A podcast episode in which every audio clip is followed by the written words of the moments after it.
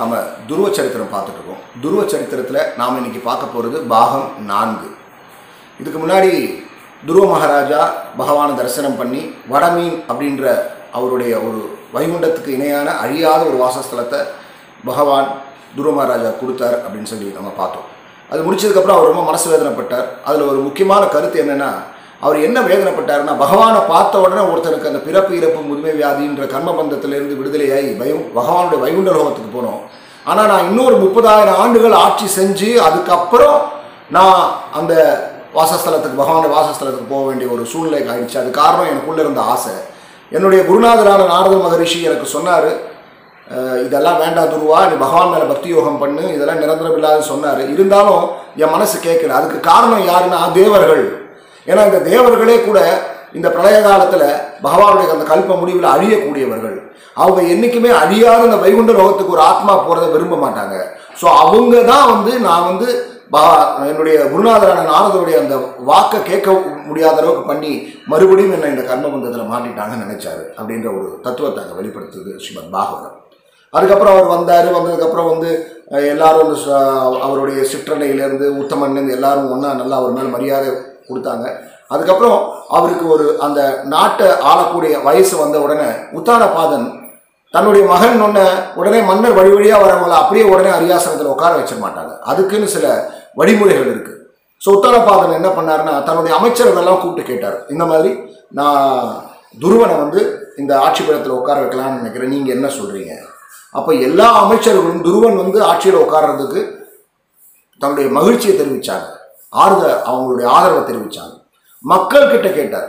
உங்களுக்கு துருவன் அரியாசனத்தில் உட்காரனால உங்களுக்கு ஏதாவது பிரச்சனைகள் இருக்கா?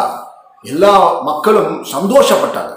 ஸோ அந்த காலத்திலே அது மன்னராட்சியாக இருந்தால் கூட ஒரு அமைச்சர்கள்கிட்டையும் மக்கள்கிட்டையும் கேட்காம ஒருத்தரை ஆட்சியில் உட்கார வைக்க மாட்டாங்க.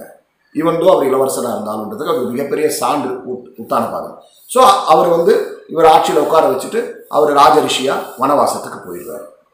அதுக்கப்புறம் துருவ மகாராஜா வளர்றாரு நல்லா ஆட்சி பண்ணுறாரு யஜ்யங்கள்லாம் நிறைய பண்ணுறாரு அந்த யஜ்யங்கள்லேருந்து விஷ்ணுமூர்த்தி வந்து நாடு வளமாக இருக்குது மக்கள்லாம் ரொம்ப சந்தோஷமாக இருக்காங்க. அவருக்கு திருமணமும் நடக்குது குழந்தைகளும் பெரு. இந்த சூழ்நிலையில தான் அவருடைய தம்பியான உத்தமன் வேட்டையாட போகிறார் வேட்டையாட போகிற சமயத்தில் யக்ஷர்கள் அவங்க யாருன்னா அந்த கு- குபேரனுடைய சந்ததியர்கள் சிவ அடியார்கள்னு சொல்லுவாங்க. கொஞ்சம் கடுமையானவங்க தான் அவங்க. அவங்க வந்து அவங்கள கெஸ் பண்ணவே முடியாது. கொஞ்சம் பாகவதம் வந்து பேய் ரூபங்களை உடையவர்கள்னு சொல்லுது. ஸோ அது அது எந்த மாதிரியான பேய் ரூபம்ன்றது நமக்கு தெரியாது. கொஞ்சம் கடுமையானவர்கள் அவங்கள அந்த யக்ஷன் ஒருத்தன் வந்து என்ன பண்ணிடுறாருன்னா துருவ மகாராஜுடைய தம்பியான உத்தமனை கொண்டுடுறார் இதை கேள்விப்பட்டோன்னே சுருச்சி அவ உத்தமனுடைய தாய் ரொம்ப பைத்தியம் மாதிரி ஆகி அவரை தேடி போய் ஏற்கனவே பகவான் சொன்னார் இல்லையா அந்த மாதிரி உத்தமன் வந்து வேட்டையாட போகும்போது இறந்துருவாரு.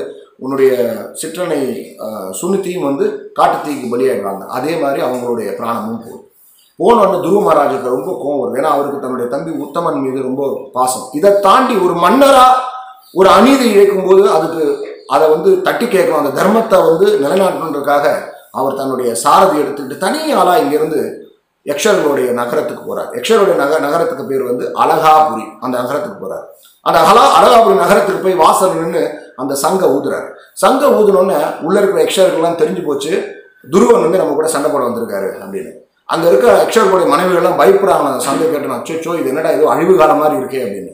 ஆனால் யக்ஷர்கள் பயங்கரமான வீரர்கள். அவங்க என்ன பண்ணுறாங்க பயங்கரமான ஆயுதங்களால் ஒரு லட்சத்தி முப்பதாயிரம் எக்ஷர்கள் அப்படின்னு பாகவதம் வர்ணிக்கிறது எல்லாரும் வந்து துருவ மகாராஜோட சண்டை போட வராங்க. துருவ மகாராஜா தனி ஆளாக இருந்து எல்லாரையும் அடிக்கிறார். அப்போ என்ன ஆயிடுச்சுன்னா அவங்க துருவனை வந்து தனியாக நம்ம டீல் பண்ணுறது கஷ்டம் அப்படின்ட்டு சராசரி வித்தையை பண்ணுறது கஷ்டம். சரி ஒவ்வொரு யக்ஷரும் தன்னுடைய வில்லில் மூணு மூணு வில்லை வச்சு அப்படியே துருவ மகாராஜா அடிக்கிறாங்க அடிக்கும்போது அந்த எல்லா அம்புகளும் சேர்ந்து என்ன ஆகுதுன்னா துருவ மகாராஜாவை அப்படியே மறைச்சிது அவரை சுற்றி வெறும் அம்பு தான். ஒரு கேடய மாதிரி ஒரு இரும்பு கேடயம் மாதிரி அந்த அம்பு வந்து துருவ மகாராஜாவை அப்படியே ஃபுல்லாக கவர் பண்ணிடுச்சு. அப்படியே வளைச்சிருச்சு. அப்போது தேவர்கள் ரிஷிகள்லாம் வந்து அவங்க என்ன நினைச்சாங்கன்னா ஆஹா உத்தானபாதனுடைய ம மகனான துருவ மகாராஜாவுடைய கதை முடிஞ்சிருச்சு போல இருக்கு அப்படின்னு. இவங்க யக்ஷர்கள்லாம் ஓ வெற்றி கொள்ள முடியாத துருவனை நம்ம வெற்றி கொண்டுட்டோம் அப்படின்னு சந்தோஷப்படும் போது இந்த காலை நேரத்தில் சூரியன் எப்படி இந்த பனியெல்லாம் விளக்கி சூரியன் மேலே வருமோ அந்த மாதிரி துருவ மகாராஜா அந்த அம்பு கவரிங் இருக்கு இல்லையா அந்த மூடல் அந்த மூடல்லேருந்து அப்படி உடச்சி எழுந்து தன்னுடைய ரதத்தோட சாரதியோட அப்படி மேலே வராரு. வந்தோடனே தேவர்கள்லாம் சந்தோஷப்படுறாங்க யக்ஷர்கள் ஆட்சி ஆச்சரியப்படுறாங்க. என்னடா இதுன்னு சொல்லிட்டு. இப்போ துருவ மகாராஜா அவங்க கூட கடுமையாக போட்டி போடுறாரு. கடுமையாக போட்டி போட்டு ஆல்மோஸ்ட் எல்லாரையும் வந்து அவர் வந்து முடிக்கிறார். முடிச்சோடனே யக்ஷர்களுக்கு பயம் வந்துருச்சு. இதுக்கப்புறம் நம்ம இங்கே இருந்தனா நம்மளுடைய உயிர் பிராணம் போயிடும்னு சொல்லி யக்ஷர்கள்லாம் ஓடி ஒளிய ஆரம்பிச்சிட்டாங்க. ஓடி ஒளிய ஆரம்பிச்சோன்னே இவர் துருவ மகாராஜா நினைச்சாரு இது அலகாபுரி அந்த நகரத்தோட வாசல் நடக்குது தன்னுடைய சாரதிகிட்ட சொல்றாரு நாம் அந்த அலகா அலகாபுரி நகரத்துக்குள்ளே போனோம். நிறைய மாய வித்தைகள் தெரிஞ்சவங்க இவங்க. அந்த நகரத்துக்குள்ளே என்ன இருக்குது பார்க்கணும்? ரதத்தை அலகாபுரிக்குள்ளே போ அப்படின்னு சொன்ன உடனே வானத்தில் ஒரு பெரிய ஒரு சுழல் காற்று புழுதி கலந்த சுழல் காற்று. புழுதி கலந்த சுழல் காற்று. கண்ணெல்லாம் கூசுது பார்க்க முடியல. அப்படியே வானத்தையே மூடிச்சு. அந்த வானமே பார்க்க முடியல. வானம் முழுக்க அந்த சுழல் காற்று அந்த புழுதி கலந்த சுழல் காற்று வந்தோடனே துருவ மகாராஜாவும் அவருடைய சாரதி மட்டும்தான் பார்க்குறாங்க. திடீர்னு ஒரு மழை. என்ன மாதிரி மழைனா ரத்தம் சீழ் எலும்பு சதை தலையில்லாத முண்டங்கள் இதெல்லாம் வந்து துருவ முன்னாடி வந்து புத்து புத்து வந்து விழுது. அவரை எதுவும் பண்ணல முன்னாடி விழுது. என்னடா இது ஒரு மாதிரி இப்படி ஒரு விஷயம் நடக்குது அப்படின்னும் போது பார்த்தா அங்கே ஆயுதங்கள் இந்த பெரிய பெரிய கதாயுதங்கள் வாள் ஈட்டி இது எல்லாமே வானத்துல இருந்து மழையாக வந்து மேலே விழுது. துருவ மகாராஜா இது என்ன விசித்திரமான விஷயமா இருக்கே அப்படி பார்த்துட்டு இருக்கும்போது பார்த்தா அங்க இந்த நெருப்ப கக்கக்கூடிய பாம்பு பெரிய பாம்பு அதே மாதிரி சிங்கம் புலி மதம் பிடிச்ச யானை எல்லாமே அந்த மேலிருந்து துருவ மகாராஜா நோக்கி வருது. அந்த பாம்பு மகாராஜா துருவ மகாராஜா விழுங்கிருன்ற அந்த சூழ்நிலை இருக்குது. அப்போ ஒரு சுனாமி நம்ம கேள்விப்பட்டிருப்போம் இல்லையா? அந்த பிரளய காலத்துல மக்களை அழிக்கக்கூடிய அந்த கடல் காற்றும் அப்படியே கலந்து துருவ மகாராஜாவை தேடி வருது. துருவ மகாராஜா ஒண்ணுமே புரியாம என்னடா நடக்குது? ஒண்ணுமே புரியாம அந்த டோட்டலா எல்லாமே துருவ மகாராஜா அழிக்க போகுது அப்படின்ற சூழ்நிலைக்கு கொண்டு வந்து நிறுத்தப்படுறார். துருவ மகாராஜா எப்படி தப்பிக்கிறார்? எப்படி அக்ஷரங்களை ஜெயிக்கிறாரா? ஜெயிக்கலையா? அதுக்கப்புறம் என்ன நடந்துச்சுன்றதை நம்ம நாளைக்கு பார்க்கலாம். ஹரே கிருஷ்ணா. அடியின் தாமோதர கௌரங்கதாஸ்